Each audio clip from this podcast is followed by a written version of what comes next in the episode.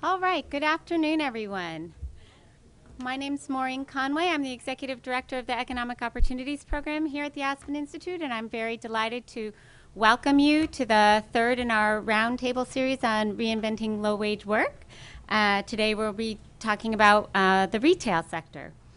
Um, and I, just uh, by way of introduction, we started this series because uh, for the past decade or so in the Economic Opportunities Program, our work has really been focused on uh, helping low-income people get skills to get to better jobs, usually in sectors like allied health and skilled um, uh, trades jobs in construction and manufacturing and information technology and, and sectors like that. But as we were talking with uh, folks who were in employment training sectors, particularly as the, the recession hit and people were struggling to find any job, um, sectors like restaurant work, um, uh, low-wage healthcare like home health care, and, and certainly retail were important places where people were finding jobs. But often these sectors were not places that people were really thinking about very much in terms of what's the quality of those jobs and, and what's possible um, for these jobs. Uh, but the, many, many people work in these jobs, and uh, you know, and for for retail trade in particular, we encounter uh, retail all the time. Um, and it was funny because I was uh, getting ready to come to work this morning, and my daughter looks at me like, "Why do you admittedly look much nicer than usual today. and and I said, well, we're having this, you know, roundtable event uh, on on retail trade. And she kind of looks at me and I said, you know, shopping. And she's like, oh, shopping, okay. because, you know, shopping is really a part of our life. And whether it's at the mall, whether it's at the gas station, whether it's at the bookstore or the drugstore, or whether it's online, it, you know, our, our interactions in, in that way really do affect the quality of our life. And strong retail stores are really important in our communities.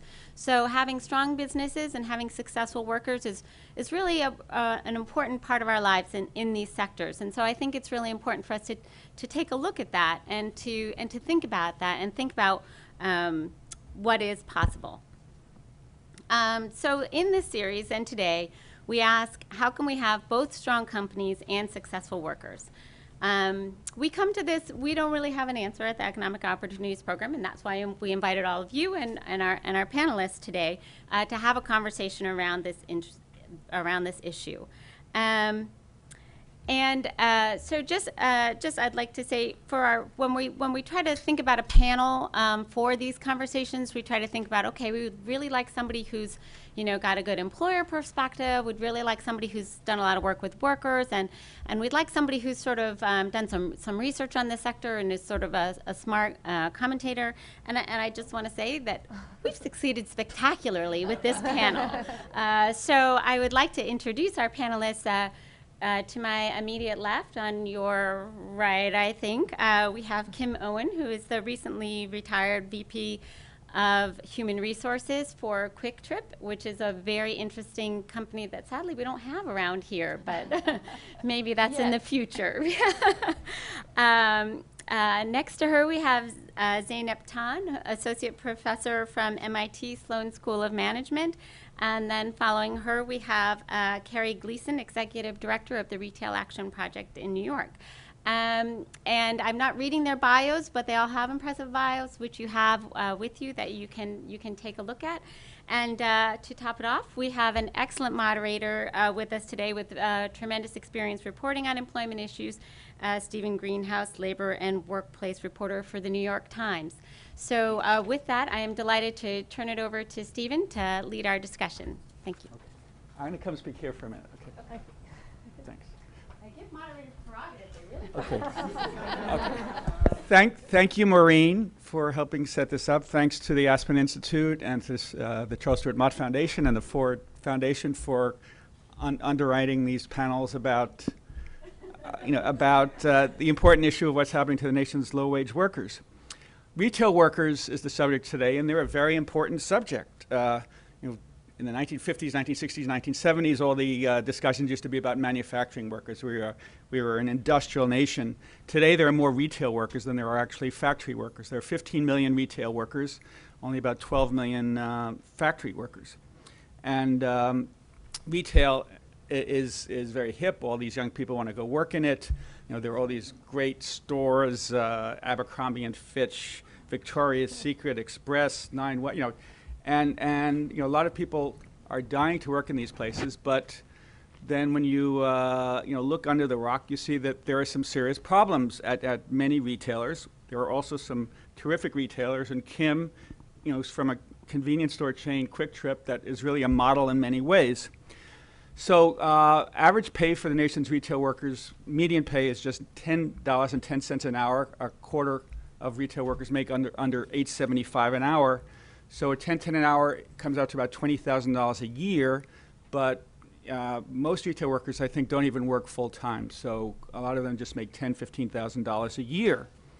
Um, now, of course, retail is very, very competitive, and you know, employers will say, you know, we have to hold down labor costs, we have to squeeze our workers a bit. But you know, sometimes I think the whole retail field becomes uh, somewhat of a jungle, and we're looking today at um, how to improve the lot, the lives of retail workers, while uh, assuring that uh, the nation's retailers uh, remain successful.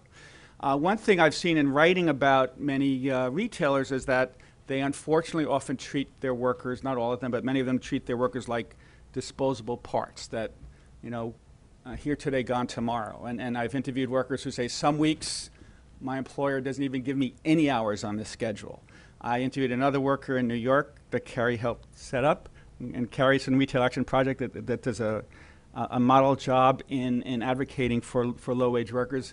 You know, one, one young woman uh, told me that one week she was assigned four hours, only four hours. She went into uh, her store that day and they said, Things are slow, slow. We don't even need you today. Go home. Uh, another big practice that many workers are increasingly complaining about is so-called call-ins.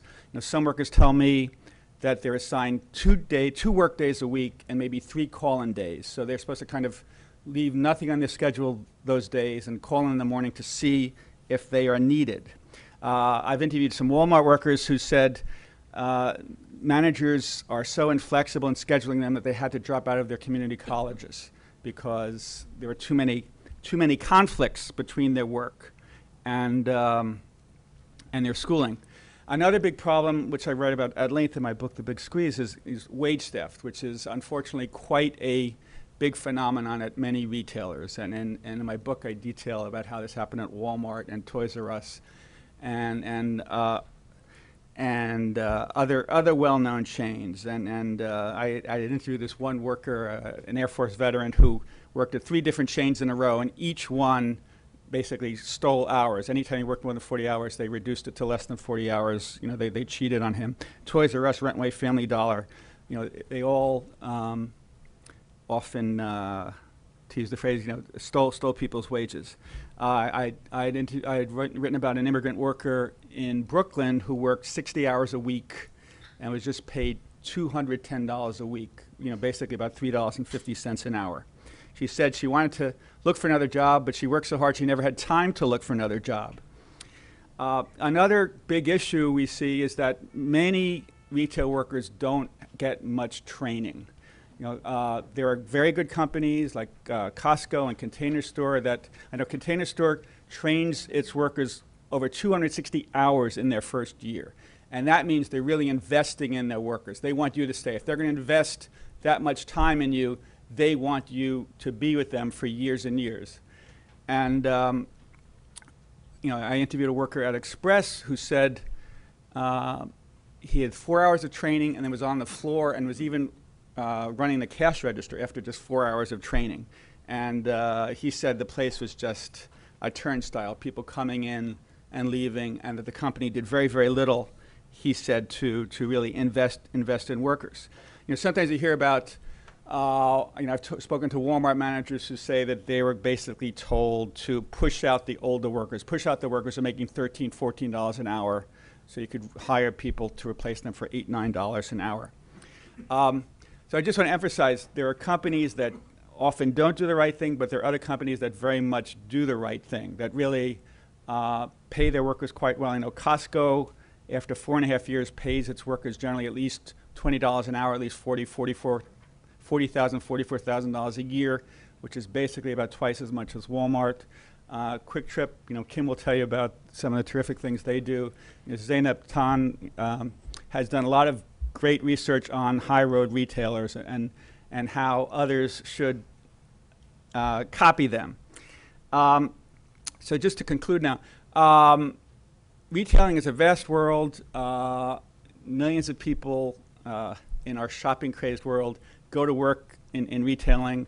Uh, some have very good experiences. Some, unfortunately, uh, get get chewed up in the process. And you know, I, I, I'm writing about this woman now who's a retail worker in California. She says she has two broken, rotten teeth, and she can't even afford to have root canal work because she doesn't earn enough money and she doesn't have dental insurance. Anyway, um, so Carrie, uh, why don't you begin by talking about some of the challenges faced by uh, by retail workers? Yeah, thank you. Um, thank you for that, that wonderful introduction. I think it was really great to frame. Um, Steve's been doing really great research on the retail industry, and so we'll, we'll see the article soon, we hope. Um, hint, hint. um, so I, would like to first begin by thinking about retail overall. It's really viewed as the litmus test for the health of our economy, and I think this last uh, 2011 holiday sales really shows um, the role that retail plays in our economy and how it really reflects what's happening uh, to working people across the nation. So uh, it was interesting. Uh, high-end luxury retails did extraordinarily well. Saks Fifth Avenue had historically high gross margin rates. And this is their quote. Um, they were up 48% in net income. And luxury retail is growing across the country. Um, and these are good middle class retail jobs. They, they are the hope, and we need to figure out as workforce developers how do we help more people access these opportunities in the retail industry. They're, they're good jobs with commission, uh, with benefits, and with stability. Yet while Saks was, was thriving, um, what we also saw was that the largest employer of low-wage workers in this country, which employs 1.3 million workers across the nation, Walmart really struggled. They had to discount their already discounted goods and saw flat, flat income rates. Um, they were at about 3%. And it was interesting, Walmart C CFO said, well, too many people were caught in that paycheck cycle, meaning too many people were struggling and choosing between basic essentials and holiday shopping. Um, and that hurt Walmart. And it's interesting, Walmart, as the largest employer of low wage workers in this country, um, it, it, begs the question what role can retail play in both boosting our overall economic growth? And, it's, and, and what role can giving workers a raise, um, elevating the minimum wage, can, can that play? Um, in terms of, I think what we're seeing is that you know, luxury retail is growing, middle class jobs are shrinking, and more and more people are struggling day to day. And that's happening across the country, but it's really happening to retail workers. Uh, one in 10 private sector workers work in retail. It's very big, um, and they're really struggling um, on low wages, but also chronic underemployment with few benefits. Um, we're really paying the buck for the retail industry when it comes to, to health insurance and, and other basic necessities necessities that people need to get by. Um, Full-time work has really become a promotion at retailers like Uniqlo and Banana Republic. And so the fight for the 40-hour work week has really returned. Re retail workers are now trying to increase their hourly profit, not to uh, get a commission or a bonus. They're trying to increase their hourly profit just to get enough hours. And so when we think about advancement in the retail industry, uh, the fact that involuntary part-time work has tripled since 2006 is really the picture that frames it. And whether or not a worker is part-time or full-time structures everything about their job and whether or not they're going to stay at that job. And I know for workforce developers, we need people to stay in jobs. Um, and whether or not they're going to grow and be able to reach an income that's really going to help them support their families. In terms of what we're doing at the Retail Action Project, we're an organization of retail workers. Uh, we're based in New York City. We emerged out of a community labor partnership uh, that was fighting wage theft um, in New York City, uh, similar to the stories that Steve had shared. We were finding workers, really the bottom had fallen out. Um, and, and what we've been able to do through taking legal action to fight wage theft is really, and also partnering with um, labor unions like the, the Retail Wholesale Department Store Union and the United Food and Commercials Work, Workers Union turned law-violating retailers who had no regard for minimum wage or overtime into model employers. And so I think workers can really play a role in creating the jobs that they need. Um, but they need tools and they need support, and that's what the Retail Action Project aims to give them. Uh, we also do really significant workforce development work. Our career development coordinator is here today, Anna Oatoye, who is um, a career retail worker, and, and I'll talk more about the work that she's doing. Uh, we really think we need to be um, supporting retail workers' path towards career security and advancement. Um, retail workers do move from job to job, but we would hope as they move that they're advancing, they're not staying on the same level. Um, and so I'll be talking more about our workforce programs as, as we continue. Thank you. So Zeynep, you've done a lot of research into the nation's retailers and retail employer, employees. How do you see uh, the picture? So since both of you talked about more about the employee's perspective, let me just take the employer's perspective and, and, and see the under, you know, tell you about the underinvestment in, in retail jobs and why that happens and, and, and what are the consequences of this. So when you look at retail employment, what you find is that retailers in, invest, underinvest not just in the quality of their labor, so quality in terms of low training, uh, very low wages, etc., low benefits, but also in the quantity of their employees. So it was really striking to me as, as, as a personal studies operations management. Uh, when I looked at retailers, I, I, I saw that they often didn't have enough labor on the selling floor. How many of you have been to a store and, and you just didn't find enough people to help you?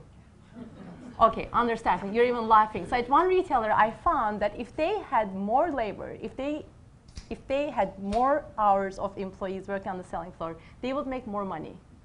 Another colleague of mine from Wharton had a very similar finding in, in, in his study. So why is it that retailers underinvest both in the quality and quantity of labor? We should be asking this question. And, and I think there are three main re reasons for that. The first one is something that Steve has alluded to, is that retailers view labor as just um, as a cost to be minimized, not as an asset to be maximized.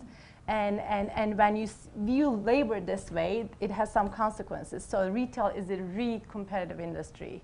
Um, retailers have low profit margins, even the luxury retailers, and, and, and many retailers will have single digit profit margins. What does that mean? They have to control their costs very well. And, and, and, and, and, and when you look at labor, labor is definitely the highest, you know, most retailers, highest, um, largest controllable cost. So, so they approach it um, very carefully. So number one is, is that. Number two is the performance management systems and the pressure that performance management systems put on the store, store managers to cut labor spending. So, so many retail chains, since labor is such a large expense, um, they evaluate their store managers on payroll as a percentage of sales. So how well they manage this, that expense. So let's look at the numerator and the denominator, payroll and sales. So when you look at store managers, there's not so much they can do to affect sales. So merchandise mix, the merchandise layout, uh, store layout, the location of the stores, the weather, you know, all these things, and price is determined centrally. So, so, so there's only so much they can do to affect sales, but when you look at the numerator, payroll, um, although they can't also often affect wages, what they can affect is the number of hours and the full-time, part-time mix. So, so when they're under pressure to meet those targets, payroll as a percentage of targets, which are sometimes weekly, sometimes monthly, what they ended up, what they end up doing is when sales shrink, payroll shrinks. And, and they end up cutting labor hours, and, and, and, and the pressure is so much that sometimes they revert to um, not reporting the hours that employees often work, which Steve, you know, so brilliantly reported several times. So, so that's the number two reason, the performance management. And then the number three reason is from a business point of view, when you look at labor, you know, when you cut labor, you immediately see an increase in your bottom line. It's very direct and it's very quantifiable. But the cost of cutting labor are indirect, they're long term, and they're not very quantifiable. So when managers try to trade off, you know, direct costs versus indirect benefits, the direct cost always wins. And, and unfortunately, many retail managers and investors who invest in retail have a poor understanding of the long-term benefits of investing in labor. So those are the reasons why retailers end up underinvesting in both the quality and quantity of employees. And then what happens? Um, let me ask you a question. How many of you have had a bad customer service experience? right? So, so when you don't invest in, in your labor, five hours. so, so what happens is even at low-cost retailers, right? You don't, you know, you don't expect personalized service, but you expect merchandise to be in stock where it's supposed to be. You expect the, the, the tags, you know, the prices to be accurate. You expect the checkouts to be shorter. Um, these operational tasks don't get done when, you don't when retailers don't invest in their labor. And when that happens, of course, sales and profits decrease. When sales decrease, payroll dollars, you know, payroll budgets decrease along with that. And then you know, you can't invest in your labor again. So that's a vicious, that's the vicious cycle. And unfortunately, the sorry state of retailing from a business point of view, bad jobs, bad customer service, lower profits. So let's hear a less depressing story. Thank you. So Kim, uh, QuikTrip has often been rated one of the top places of work to work in the country. Uh, yet it's a very successful, highly profitable company. Can you give us an overview of QuikTrip and talk a little about its workforce and workforce philosophy? Sure, absolutely, and thank you. Um, it is fun to be able to talk about QuikTrip, and uh, we are a convenience store, gasoline marketer. We're in about 13 states. We sell about 1.5% of all the gasoline sold in the United States out of 610, 615 stores. We are growing uh, and building about, we'll have about 50 new stores this year. So we're adding quite a few jobs in the Carolinas market.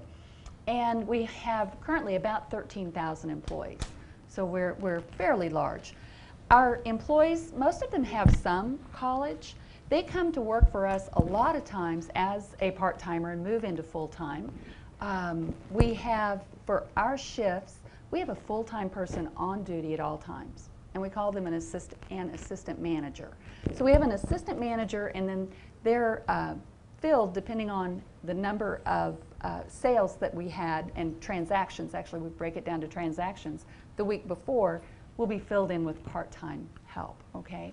One of the things that um, we do is 100% promotion from within. Okay. So you start at QuikTrip as an IT assistant and you move up to a second assistant, a first assistant, a store manager, all right? We do not ever hire anyone into a manager training program, okay? So you start with us kind of at the bottom. And we all, uh, all of us have that story. Uh, vice president levels, Sans our petroleum trader uh, and, and the, the VP in charge of that, and our CFO. No, I'm sorry. She is still a, a she started out as a mail clerk for us. So even in the corporate office, we promote from within. We believe in giving people opportunity. We have half of our programming staff, and we probably have 130, half of our programming staff started out in the stores. Okay? So we're given opportunity across the board. Uh, real estate managers, 100% of our real estate managers who buy our properties for us came from the stores, or uh, we have a HR secretary who moved up, and she is now a, a real estate manager in Atlanta.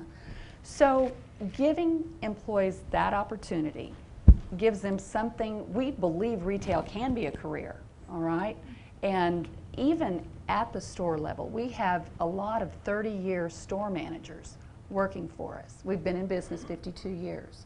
Um, when you look at our 20-year and above, we, it's just amazing how many 20-year store managers we have working at our stores. But we know that's a benefit. I think what some of the retailers feel, it, it is very short-term thinking. These people are going to leave anyway. So why do I invest this time in them? They're going to leave anyway. Well, we, very much like the container store, do a one-on-one training with you for two weeks when you come to work for us. And then if a person needs a third week, we invest a third week of that one-on-one training. So you have an, a natural mentor when you come to work for QuikTrip and you go to work on that first night shift and you're going, oh my gosh, there's so many people coming through because we do have a lot of transactions. You've got someone, you know, that you can talk to the next day. So I think that's important to have someone like that. For us, we start, our starting salary is uh, 35 to $36,000 a year for the night person coming in to run our convenience store shift. Okay, very high compared to the convenience store industry. I will tell you the convenience store industry, the margin is 1.5% profit margin to 2%. Okay? But at QuikTrip, we have about $10 billion in sales a year. So we pay very well And I think having great employees is what generates our sales. So it's very short-term thinking for other retailers who just, okay, they're going to be leaving anyway, I'm not going to invest any time in them, I'm just going to hire someone who can run that register after four hours of training. Well, that's not true. We want someone who can give you great customer service. We share in the profit of the store with every store employee, okay? Uh, part-timers, after they've been with us a year, get a store bonus based on the profitability of the store. And it makes up 10% of their salary, okay, the store bonus. So it's not $100, it's not $300. It easily can be $2,000, okay, for a store manager. Then we have a measure for customer service where we look each week at 43 different items. Is your cherry diet vanilla Dr. Pepper in stock? You know, we want to make sure we're measuring, giving the customer what they want. What do you want? You want it clean if you touch it, right? You want it to be there if you're going in for a specific product. You want that product to be working and to be available, and you want to get in and out very quickly, right? So we have a standard where if there's three people in line, another worker has to come up and start running a register. The other cool thing that we do, you don't have a register that you have to change your money out. Every employee can work out of all four registers, and it's that team that's held accountable for the cash audit. Very different in, than retail. And people tell us we're crazy, that you're nuts. We have the lowest cash shrinkage in the convenience store industry. Our cash audits are the best, and inventory shrink. Okay. So it's a mix of everything. And your people can do numbers in their heads. And our people can do numbers in their heads. That's Who would have exactly known? right. Speaking, We speaking, have great employees. So, speaking of numbers, uh, you know, one of the main focuses today is how to improve the lot, the lives of retail workers, and it's often said the more education, you know, American workers need more education to increase their productivity, increase their earnings potential. So I wanted to ask you, Zeynep, you know, what are the returns of education in retail? If someone gets community college, college education, does it help them a lot in, in retail? Uh, what education should retail workers get? What jobs does it lead to? So I haven't really seen scholarly research on the benefits of education in the retail industry. Um, but let me just step back and, and, and look at education in the big scheme of things. Because for education, I think first we have to ask what are retail employees asked to do? Right? So, so what would they be educating for? And, and I just, um, Henry Ford, you know, the father of mass production in the auto industry um, in the early 19, you know, many, many decades ago. He has one saying, and, and, and which resonated in the mass production system for a long, long time. And, and, and this famous quote is, why, when I only want to hire a pair of hands, do I get the whole person? So Ford, and, and, and he was right because when you looked at the, you know, you talked about manufacturing as, as being, th- this country being an industrial country and, and, and, and having manufacturing jobs being very important. Um, mass production, you looked at the job itself and it was, you know, narrow jobs and people would perform the same task over and over and they really didn't used to use their heads. So who cares about how much education they have? Um, but then what we saw in that industry, so, so, so the attitude toward work and, and, and workers itself changed tremendously in the manufacturing industry. We learned from companies like Toyota that it's actually great to involve your employees in the design of processes and, and, and process improvement. It's great benefits to the company if you enable your workers to have pride and dignity in what they do. Um, unfortunately, when you look at retail right now, put, you know, QuikTrip is one of the, you know, it's actually one of the few examples, especially in the low-cost retail. But when you look at retail in general, um, it resembles more like the mass production system of early 1900s than, than um, the Toyota production system that, that we talk about right now. And, and that's unfortunate. So most of the tasks are designed, more, most of the decisions are made at the corporate, and retail employees are asked to execute without making any judgment, without making any decisions, and without being empowered. So, so if your whole job is just to perform narrow tasks, then education will not help you um, get anywhere. So, so I think before we think about education and training, we really have to look at the work itself and redesign the work itself so that it is, you know, it is worth to, to, to educate employees and, and train them. Carrie, what are you seeing in, in New York City where you're based about the education levels that uh, retail workers have there, and what do you recommend that they do regarding education? Um, well, we just did a major survey of New York City retail workers uh, working at major employers. So we surveyed workers working at national retailers. It was uh, the report some of you have, the discounted jobs, how retailers are selling workers short, and it was done by Naoki Fujita, who's here today, and also uh, Professor Stephanie Luce. And what we found uh, was really interesting. 70% of the workers that we surveyed had at least some college. 35% had a college degree. Um, similarly, 37% had not yet graduated from college. And so what we see in our membership at the Retail Action Project is that workers want an education. They're trying to do it. They're juggling their jobs, as, as Steve had said, and that the barriers are, it's too hard to, to work a retail job with the crazy schedules and also get a degree. Um, but what we're also finding is that many of our members are getting college, have college degrees, have master's degrees, but the companies aren't offering them the opportunities for advancement. Uh, Uniqlo is a major retailer that's growing. They hired a 1,000 part-time workers, FIT graduates who would be a tremendous asset to the company. But the, the ability to advance within the company is just the, co the competition is way too tough. And so what they're doing is they're hiring similarly college graduates for management. And so we're seeing fewer opportunities for people to grow from within the companies. And, and that's what we're trying to do um, in terms of being able to, what we do at, at the Retail Action Project is a lot of workforce development work that's really catered to help people uh, access the opportunities that do exist in the industry. And so sometimes it means leaving your growing retailer and moving on to another retailer. Um, we use professional networking. I know people oftentimes think of, well, that's for white collar workers. Well, in retail, um, most of our members get their jobs and advance in the industry because they've met somebody else in the industry. Uh, when, when Uniqlo opened up in Soho, it was the H&M manager who was hired there and brought all of their best people. And so uh, we do a lot of we do a lot of training, and our trainers are people who are from the industry, who have careers in the industry,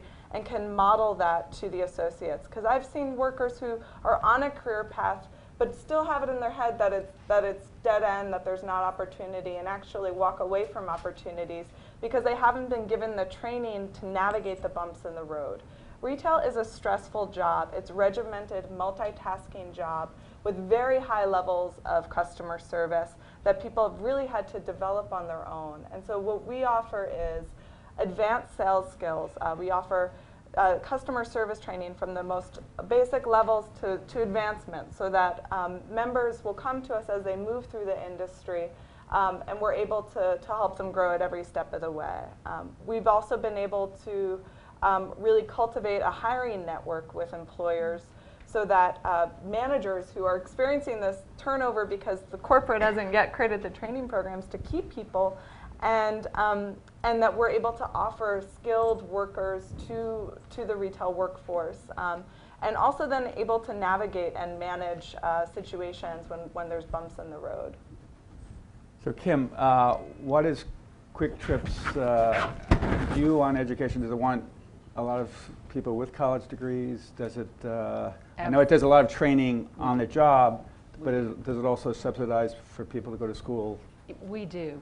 And it's very interesting is, is that we have a lot of people who come to work for us because uh, we offer a tuition reimbursement program. So while they're going to college, one of the other things that we do is you have a set schedule for the year or maybe three years, okay? So if you're a night assistant, you know every schedule you're going to work. There, it's not, you don't know from day to day. You know from year to year until we make a decision to change that schedule. And when we do make that decision, we use a panel of a resource group of employees from every division that we have, and there's typically a resource group will have six to eight people on it. And so from each one of our divisions, that's who we look to to if we decide we're going to implement change in something that would affect an employee. But our tuition reimbursement program, we offer uh, two different programs. One is we will pay up to $4,000 for a degree uh, or towards an undergraduate degree for anyone who's working after 11 o'clock at night and it's for any degree, okay? Because this, we need great night assistants. We think people who have that education can make those decisions, can run a business professionally, and having college is a big benefit for that.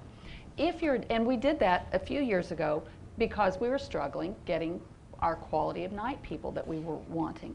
So that's why we implemented that. The following year, we implemented same $4,000 if you are going to towards a business degree, and that's for anyone. That's for anyone in our corporate office, our warehouses, our commissary, or the stores. And one of the interesting things that we have is for part-timers.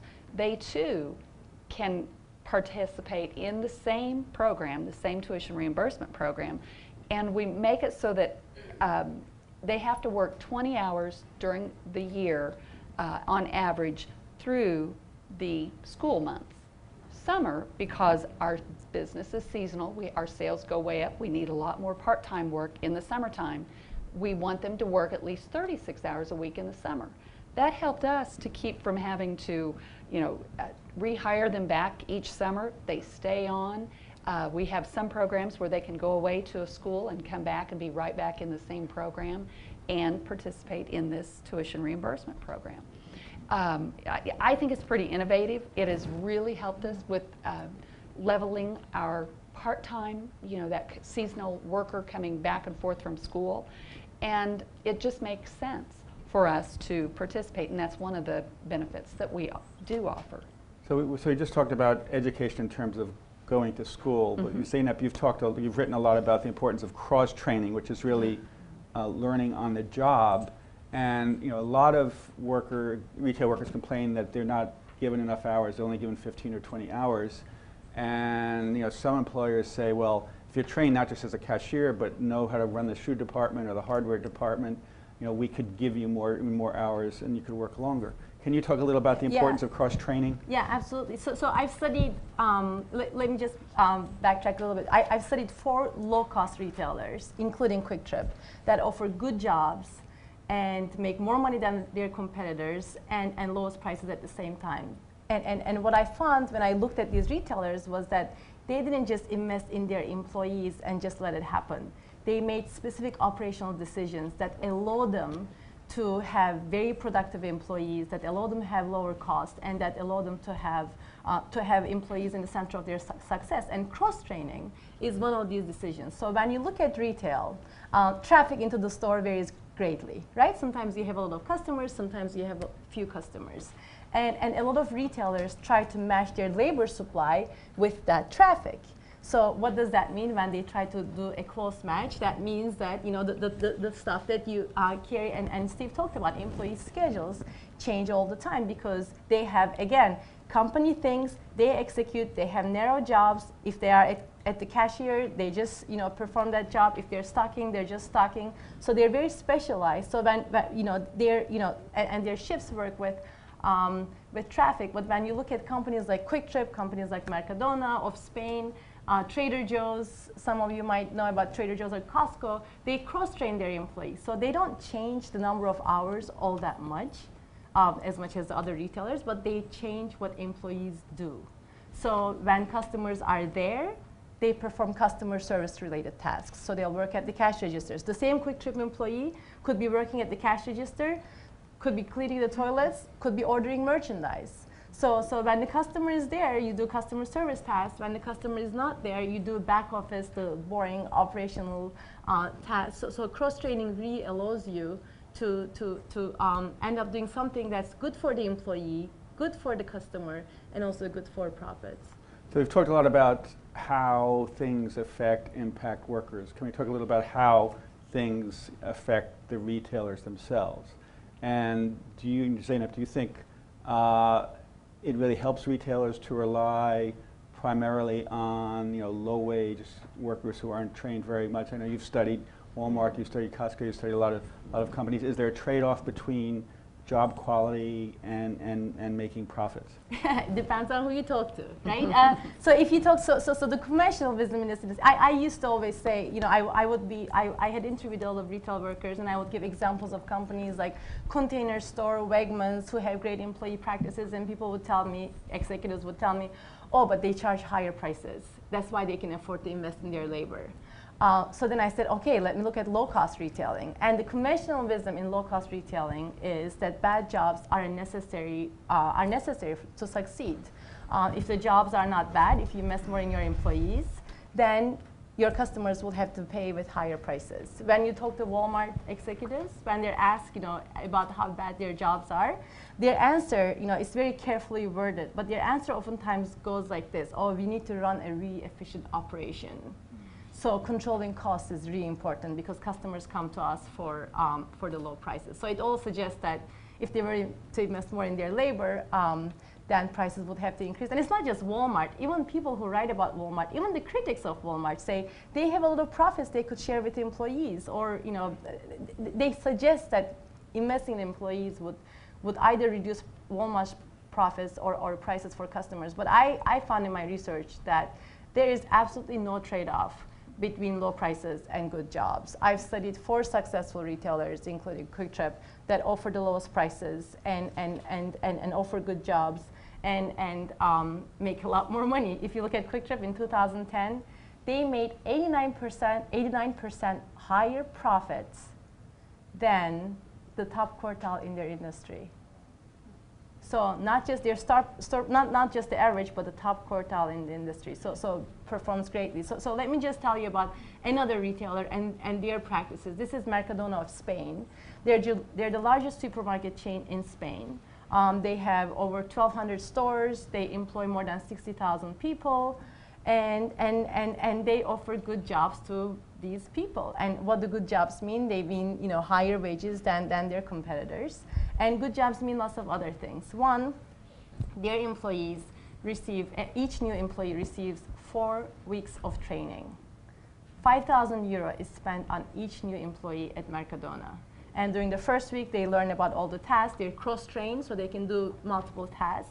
And then the, the next three weeks are, you know, th- they're paired with the best person in, the, in, in, in their area about, you know, if they're going to be in the butcher department or in the vegetables and fruit section, you know, they, they, they, they, are matched with the best person in that area and do one-on-one training much like you do.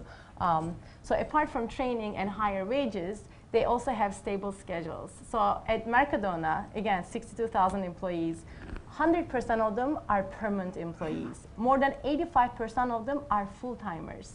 And full-time here in this country often doesn't mean 40 hours of work, right? Because more than 90% of retailers consider anyone who works more than 30 hours to be a full-timer. So even if you're a full-timer, your, your, your pay can vary greatly from week to week. While Mercadona's full-timers are not hourly employees, they're salaried. And they have four shifts, and they on average work 6.6 hours a day, and they learn about their shifts one month in advance. So, so offers you know great benefits to, to their employees, and then you look at you know their customer service is much better than their competitors. Their prices are consistently over than their, their competitors, and then you say, how about their investors? Do they make less money? Actually, they make more money than their competitors. Their profit margins are higher, their inventory turnover is higher, their shrink is lower. Whatever performance measure you look at, Mercadona performs better. And, and this is a model that works for employees, it works for customers, and it works for investors all at the same time, just like uh, Trader Joe's, just like QuikTrip, just like Costco. And what I found in my research, which is great for somebody who studies operations, is that you know, these retailers, as I mentioned, don't just invest in their employees and let everything happen. Um, they make specific operational decisions that break the trade-off between low prices and, and good jobs. So, and these operational decisions, you know, if, if I had an hour, I would go through each one of them, like, like cross-training. But, but each of the operating decisions that they make are very different than what their competitors make, and they work great as, as a system. So, so there's hope. I remember when I interviewed you, you once, you said, you know, there are two ways for retailers to make money. They, money. They could take the high road strategy, you know, pay their employees well, have a lot of employees to, to ensure good service, so the employees are happy, the customers are happy, a lot of sales per employee, and the company can be profitable that way, a container store, Costco. Then you said there are other companies that can make plenty of money by not having enough employees, by not providing very good customer service. Maybe they have low prices, uh, and the customers will grumble, the employees will grumble, but the companies will still make money. So Kim, uh, so uh, we keep saying QuikTrip is a model uh, in, in, in human resources uh, philosophy. What uh, advice do you give other companies, and what do you tell you know, the companies that say, oh, you know, we're really skeptical of that. We don't think it's worth paying anyone $15, 18 dollars an hour. You know, is there a good business case for for their view? for their view. I, again, I think it's because um, it's very short-term thinking, and the only cost that they are attributing to turnover is training cost. Whereas you said, customer satisfaction, we have increased sales. We have people who come to our store, they tell us four times a day, you know, and they want to see their employee. You know, they want to see You, Matt. you hire very see Mark. attractive cashiers. No. but they're going to come into um, um, our stores, and I think it is because of what we do for our employees. And so there's the business case. It better customer satisfaction. They're spending more money with us.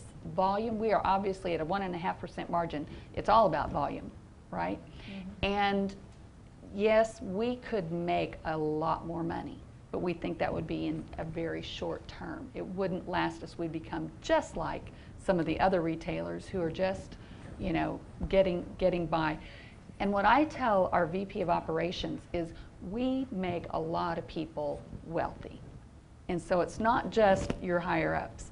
We have, um, we're privately held and we have an ESOP, so our employees actually own part of the company, about 12% of the company.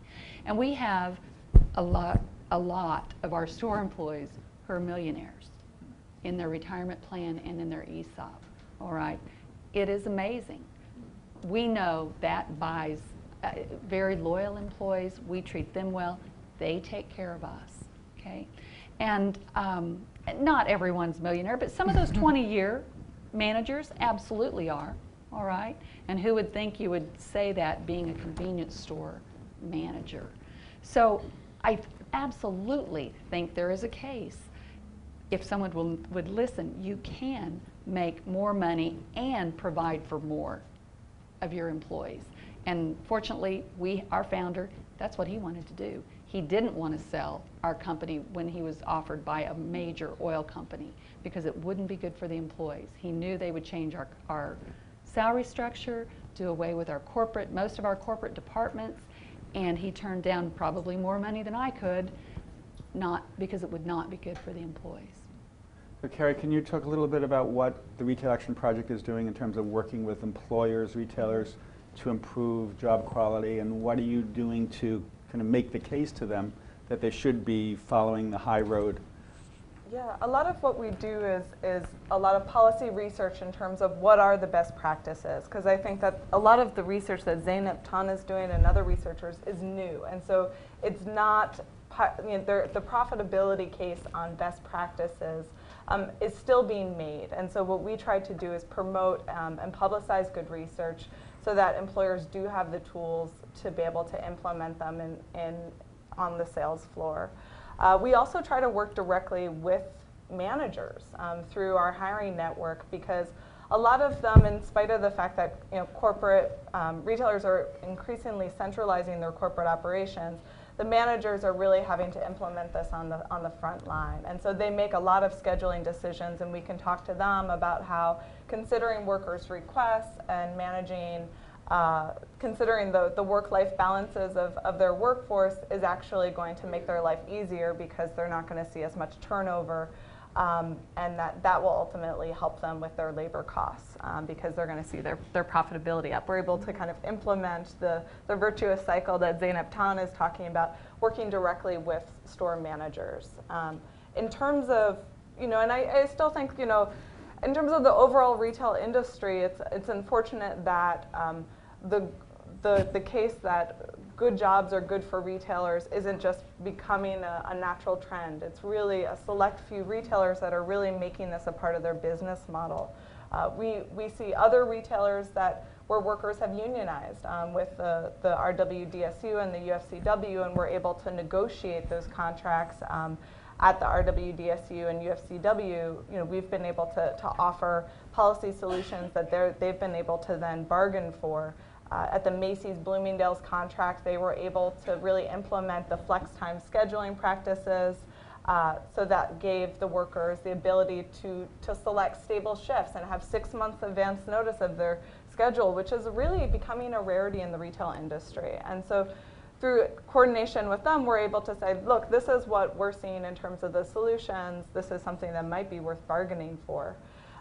But in, in terms of the overall level, I mean, what we're also trying to do is only, you know, 5% of the retail workforce is unionized. That's, you know, out of 15 million workers. And so what we're trying to do is really build a, a stronger, wider membership network of retail workers so that they can begin to create the change and create the jobs that they need to see. Um, you know, it's not just about what we try to do in our workforce development. Well, you get the job and then you're in good. Well, unfortunately, people are getting jobs and then they're seeing their benefits taken away or their hours cut. And so what we try to do is really also as advocates and organizers to say, well, like these are some strategies to, to, to you know, hold your, your employer um, accountable to having the better practices because so many of them are making these short-term um, decisions. And, and it's really putting the cost of doing business on working people. There was an article in Forbes which cited our research that talked about how single moms are getting hit hardest. Um, we found in our research that,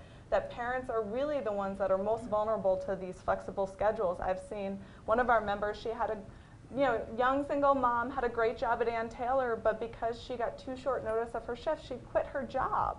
And it was a job that we were able to get her through our workforce development. So if we don't deal with what's happening on the sales floor as well and really try to advance those practices, uh, we're going to we're going to continue to see the challenges in terms of helping people obtain employment. Um, in terms of, you know, I think overall though, um, you know, in terms of how we're working with retailers, it's definitely uh, it's something that we're still paving away. I think in New York City, we're starting to demand, expand our employer network. We're trying to partner more with retailers like Eileen Fisher to really show that there's smaller re retailers out there like Eileen Fisher and like QuikTrip, and that um, more should follow suit. Thank you.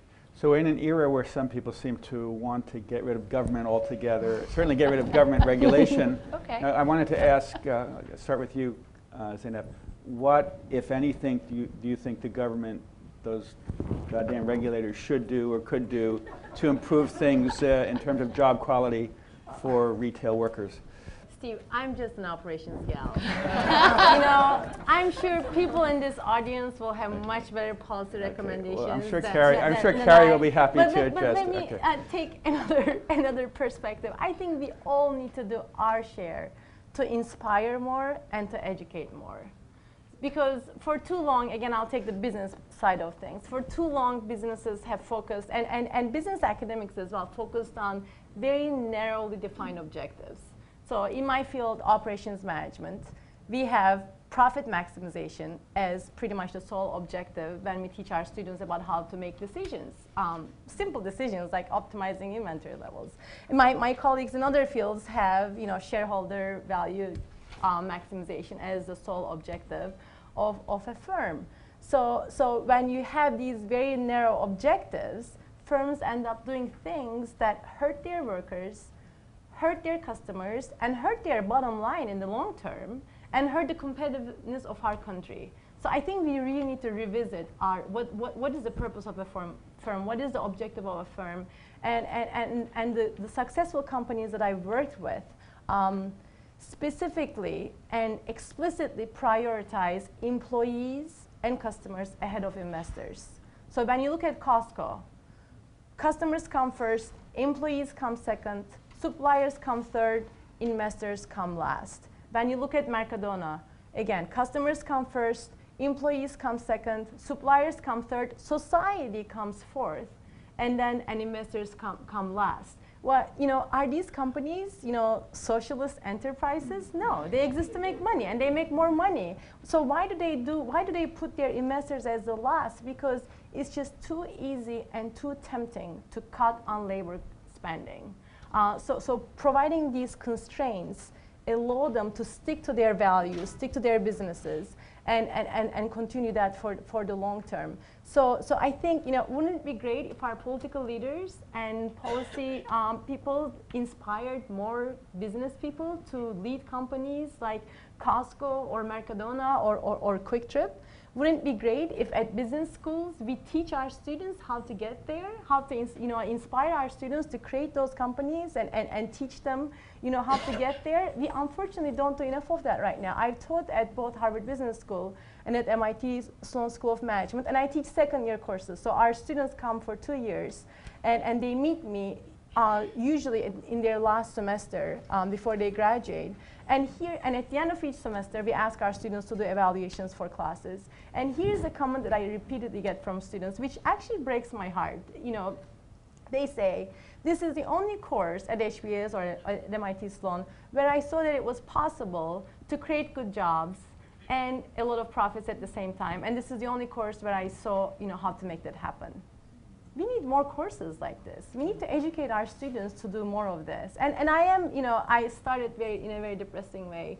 I'll, I'll end in a, as you said, I'll, I'll end in a more optimistic way. But I think more people are realizing this. At MIT Sloan particular, you know, we have great academics who, who are working on, on these issues. And even, you know, economists like Michael Porter, uh, who is a very, you know, leading economist in this country, who now states that he urges the companies to put the you know, um, interest of the society as well as the investors. And he, he, he, says that the purpose of a company to maximize, you know, the shared value, not just shareholders' value. So I'm optimistic, but I think we all need to do our part to inspire and to educate.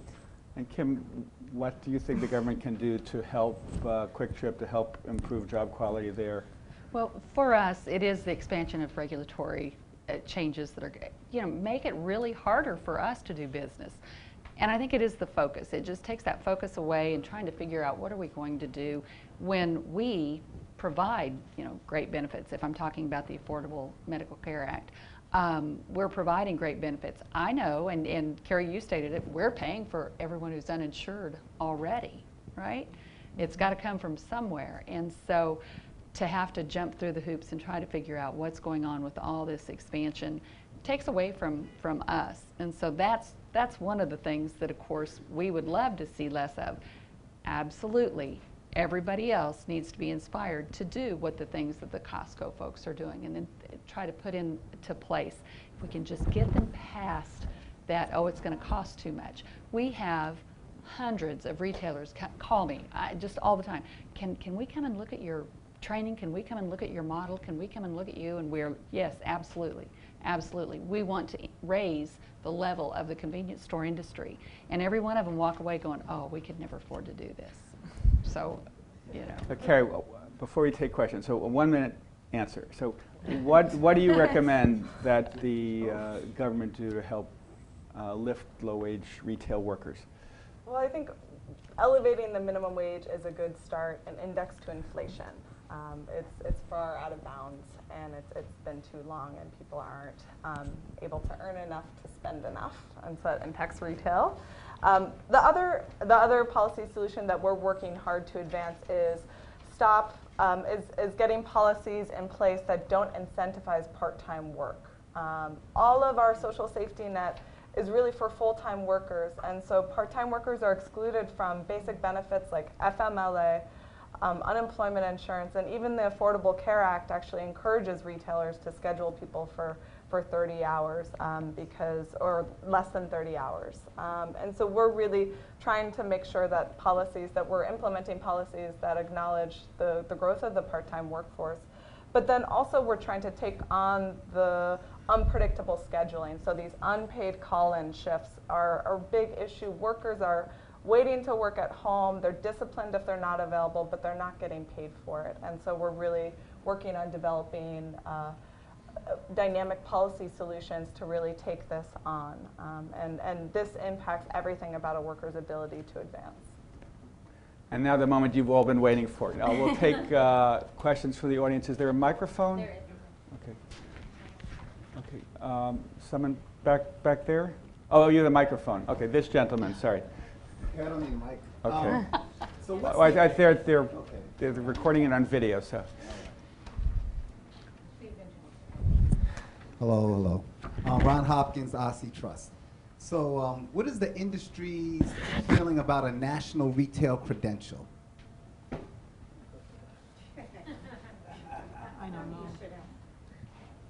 Well, Yeah, I think but- that You there's want to talk about the fog test? Ahead, Carrie. Sure. I mean, I think that you can look to, to countries like Germany, other parts of the world where there is a national retail credential, and that's where there's a lot of cross training. Part time workers do the full level of, of retail operations on the sales floor. And so I think that credentialing retail skills is key. And, and, and we, we have credentials, we have actually a local college uh, credentials, our customer service class. And that is the training that people are clamoring to come because they have these skills that are not valued in the industry. And so if we can put value on the skills through credentials, I think we'll see a lot more people becoming serious about careers in retail. And we're going to see retailers more serious about their workforce. Um, they're not going to do the, the fog test as, as, as Kim I was telling a story at lunch of, of another convenience store retailer to be unnamed, told me that that's how they hired. And I will tell you, typically, if, They- If they- you leave they- fog, if you if you breathe and fog leave a fog on a mirror, yes. If you leave fog on a mirror, they hire you. Okay? now, at QuikTrip, we uh, hire centrally. All right? So we have personnel managers and four or five people who hire. So we have a set group that's hiring the employee that we know is going to work great at QuikTrip. Most retailers, the manager hires. And so the fog test is appropriate because they're going to have to work that shift if they don't get someone hired to fill it. And so there's, I think there needs to be something more added uh, for, if it's credentialing, on how to hire the right employee and not just to settle for someone who it can fill in that shift that day. And, and I think that may be a, a great idea. I do want to say for us, we learned, and I guess it was 1996, we did a re-engineering project where we were really just trying to understand how long it took to do everything in the stores. And we learned our part-time clerks serviced 70% of the transactions. So that's who we wanted training for to get in front of our employ our customers and provide great customer service for them and put them on the customer service bonus. It just makes sense. Uh, and I think a lot of retailers may not really fully understand who's waiting on their customer and who is representing their company there. The gentleman along the window.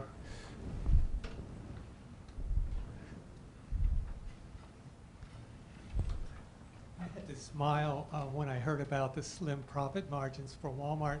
I think they just opened a new art museum costing hundreds of millions of dollars, you know, with all the art, which leads me to the question about excessive executive compensation. I believe some companies like uh, Whole Foods um, have a specific formula on what multiple the top executive and the lowest employee has. And I believe in Asia and Europe, the disparity between executives and employees is far, far narrower. Only in America, you know, when people complain about the greed of executives, it, you see that huge disparity. Would you comment any? I'll comment on, That's- on what I know from, yeah. from uh, compensation studies, and you're absolutely right. There are a lot of CEOs who pay themselves a lot, and we talk about how the, all ships uh, rise with the tide. And so as these increase, and a comp committee is comparing compensation for a CEO, well, they have to increase theirs to match. You know, it's, it's a matching game, and we don't do that necessarily at the, at the entry level. Okay?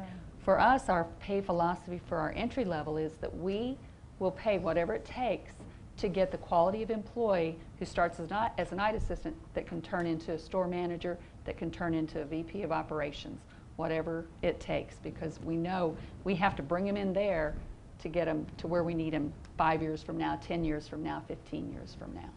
Yeah, and, and you're right. I mean, the disparity is in the numbers, in the aggregate numbers, and, and specific examples. One of my favorite examples is what happened to Home Depot.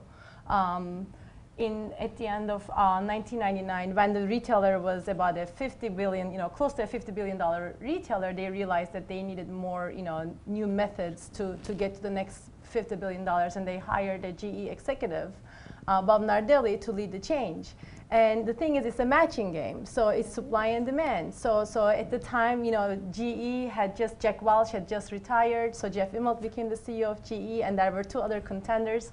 One of them went to 3M, and the other went to Home Depot. I think Bob Nardelli made somewhere around $50 million um, during his tenure there. The stock price did not move during his tenure, and and and and and it's uh, and and the types of decisions that that he made during this time were very detrimental to the employees. Um, and for the customers, and at, at the end for the stock price as well. So, so, so it is a problem. If I may just Um, add, I, I I did a big story about Costco and, and uh, I in- I interviewed Jim Sinegal, the founder, one of the co-founders. And uh, is a phenomenal success, right? And the average worker probably makes 40,000, maybe a little more there. And I think Sinegal, if my memory serves, I think limited his salary to 1.2 million, which sounds like a lot of money, but it's probably one tenth of what the Walmart CEO makes. So the ratio 1.2 million to 40,000, like 30 to 1, which by American standards almost sounds European or Japanese. Uh, but you know, the typical CEO is making 300, 350,000. And I remember asking Sinegal, you know, why, you, why do you agree to such low pay? He says, you know, I'm very wealthy thanks to all the stock I have, but it sends an important symbol to my employees that you know I'm not trying to be greedy. Uh, Actually, Alan Wurtzel just left, and he was CEO of Circuit City. I think he ran out of here when you asked that question. but, but actually, he should have stayed because um, a lot of us in this room worked on um, credentials and identifying the national skill standards for the retail industry for a long time. And the beauty of that was that people like Alan sat down at the table with competitors in the name of identifying cross-industry Can you identify skills. yourself? I'm just curious I- who I'm you are sorry, since you I'm sound Kathy so Manis, knowledgeable. And I, and I um, worked with National Retail Federation on this for about 15 years. Um, and what we learned, and, and others, Goodwill and others that are here worked on that too, and that's why we're all back because we're so happy you're talking about retail again. Um, what we learned two things. One is if you're going to look at um, skill sets and credentials, let's look at them in the name of customer service and sales, which are cross-industry skills. So I think one of the points we haven't made here that's very important is retail is a training ground for cross-industry skills that are valuable in a variety of industries. And that's a, a really good argument to make for an introductory job. Um, and secondly, I think the argument has to be made to the point that you just referenced. We did have companies, including Home Depot, that made it a preferred qualification for hire. And particularly in a time now where we're looking for opportunities for special populations, veterans, disabled, older workers, it's a way to level the playing ground if we do agree on what are the skill sets, what are the opportunities, what are the credentials. So um, I think we need to look at retail as a training ground as well as a career path opportunity. And um, just thank you very much for, for raising this today. Any other questions in back? I'm Peter Shiras from the International Youth Foundation, and we do exactly this kind of work internationally, not in the U.S., and we work with a number of different re- retailers. Um, I just wanted to emphasize um, what you were talking about in terms of the evidence base, because this is something we continuously confront of the need to be able to make the case to companies that we're working with that the investment in training really pays off. It pays off in terms of reduced recruitment costs, increased productivity, um, and so to the extent that that is there, uh, we're trying to develop it in our programs, but uh, we'd love to know more about what's available. Um, my question is related to the, the, the last comment that was made. We also do find, particularly with young employees, that it is a first job for many and they go on to other jobs and it's not intended for them to be a career, but it is a good training ground. I just wonder also what evidence there exists on that, particularly for those uh, retailers that aren't making the kind of investments in training, but for whom this does provide uh, almost kind of like an on-the-job training for, for young employees. I mean, I'll, I'll, I'll take the training issue, um, not the, you know, transient employees that move on to other careers. But I think, again, once again, we have to ask, what are we training them for? We have to, we have to look at the work itself and reinvent the work itself before we think about um, the training of the retail employees.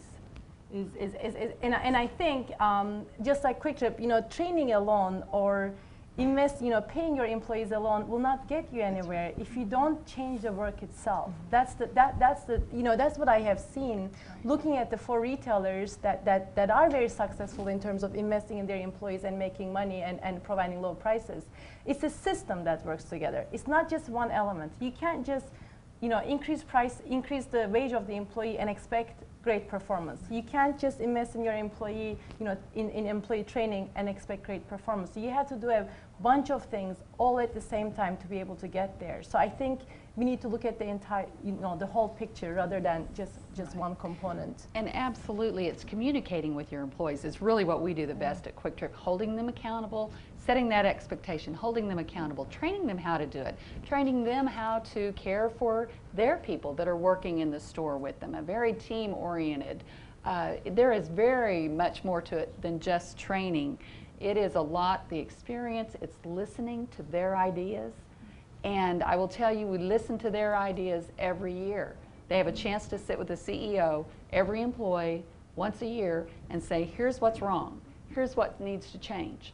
And we tell them, okay, we'll find an answer for that, or no, we're not going to do that. And if we're going to find out an answer, here's when we'll do it. And we have to live by what we tell them. And, and put, putting your money where your mouth is, doing what you say you're going to do, that is what we need to, to do as employers and just make it a better experience, a better opportunity, and not just a stop off place to learn how to run a cash register. Thanks. Uh, I'm Jill Cashen with the United Food and Commercial Workers uh, International Union. We represent grocery retail workers. I was curious if you could speak a little bit about technology in the workplace. And we have a just ongoing transition to self-checkout, to changing what could be a good job that puts someone on a career path, thinking that human beings can be easily replaced with an iPad or a self-checkout machine. I'd really like some kind of reflection on just like what a bad idea that is. Yeah, I, You agree? I, I, I Didn't- can never get Didn't the head of J.C. Penney just say they're going to get rid of all uh, cash registers and, and Yeah. go to all self-checkout? Anyway, Yeah, so JC Penney also said that they're going to invest in RFID um, in apparel, which probably makes sense. RFID is one of the technologies that, that, that was supposed to make um, people, cashiers, obsolete. I started studying RFID, um, I think about 10 years ago. And this is just, uh, let me just take one of the technologies and, and where it went. And, and, and we, that, I'm sure there will be some technologies that will be implemented and that will replace some of the workers. It's just reality. We have to go with, with, with the pace. But, but, but let me talk about that one in particular. You know, you know what RFID is? It's the radio frequency identification tags that will supposedly replace barcodes. So, so, um, so supposedly you go to a supermarket, all the items that you buy will be in your shopping cart, and then you'll go through the checkout, and everything will be scanned automatically because they, they have the RFID tags, and there will be an RFID reader, and you'll go through this, um, this amazing experience. So was told to me and get, and 10 get, ir- years and get ago, irradiated, yeah. so, so, so, so, so when I was uh, working about stocking issues at the retail stores, uh, some, you know, a, a person who, who, who uh, I won't name his name, but he was a big proponent of RFID, and he said, "We don't have it yet, but it will happen in 10 years." So then I said, "Okay." I tried to write a case about RFID. I went to Germany. I worked with Metro Group. It's a large retailer. It's one of the world, world's largest retailers, and I wrote a case about RFID with them. And, and again, I meet with their IT head, and, and he says, "This technology will happen, but it, it will be." Uh, 10 years from now and now i'm reading reports about rfid and, and it seems like the only thing that's in you know, constant about this techno- this particular technology is that it will happen in 10 years from now. um, but there will be, you know, self-checkout has been used in other forms at other retailers, and there are some technologies that might improve the productivity of employees. And, and, and I think um, we have to think about how we're going to um, have our employees use their heads, not just their hands, and, and, and, and think about you know, what can technology not do and our employees can do and, and, and really focus on that because we can't prevent some of the things from happening. L- Last question. Okay. Did, did you? have Okay. Yes. Maureen, we should stop, right?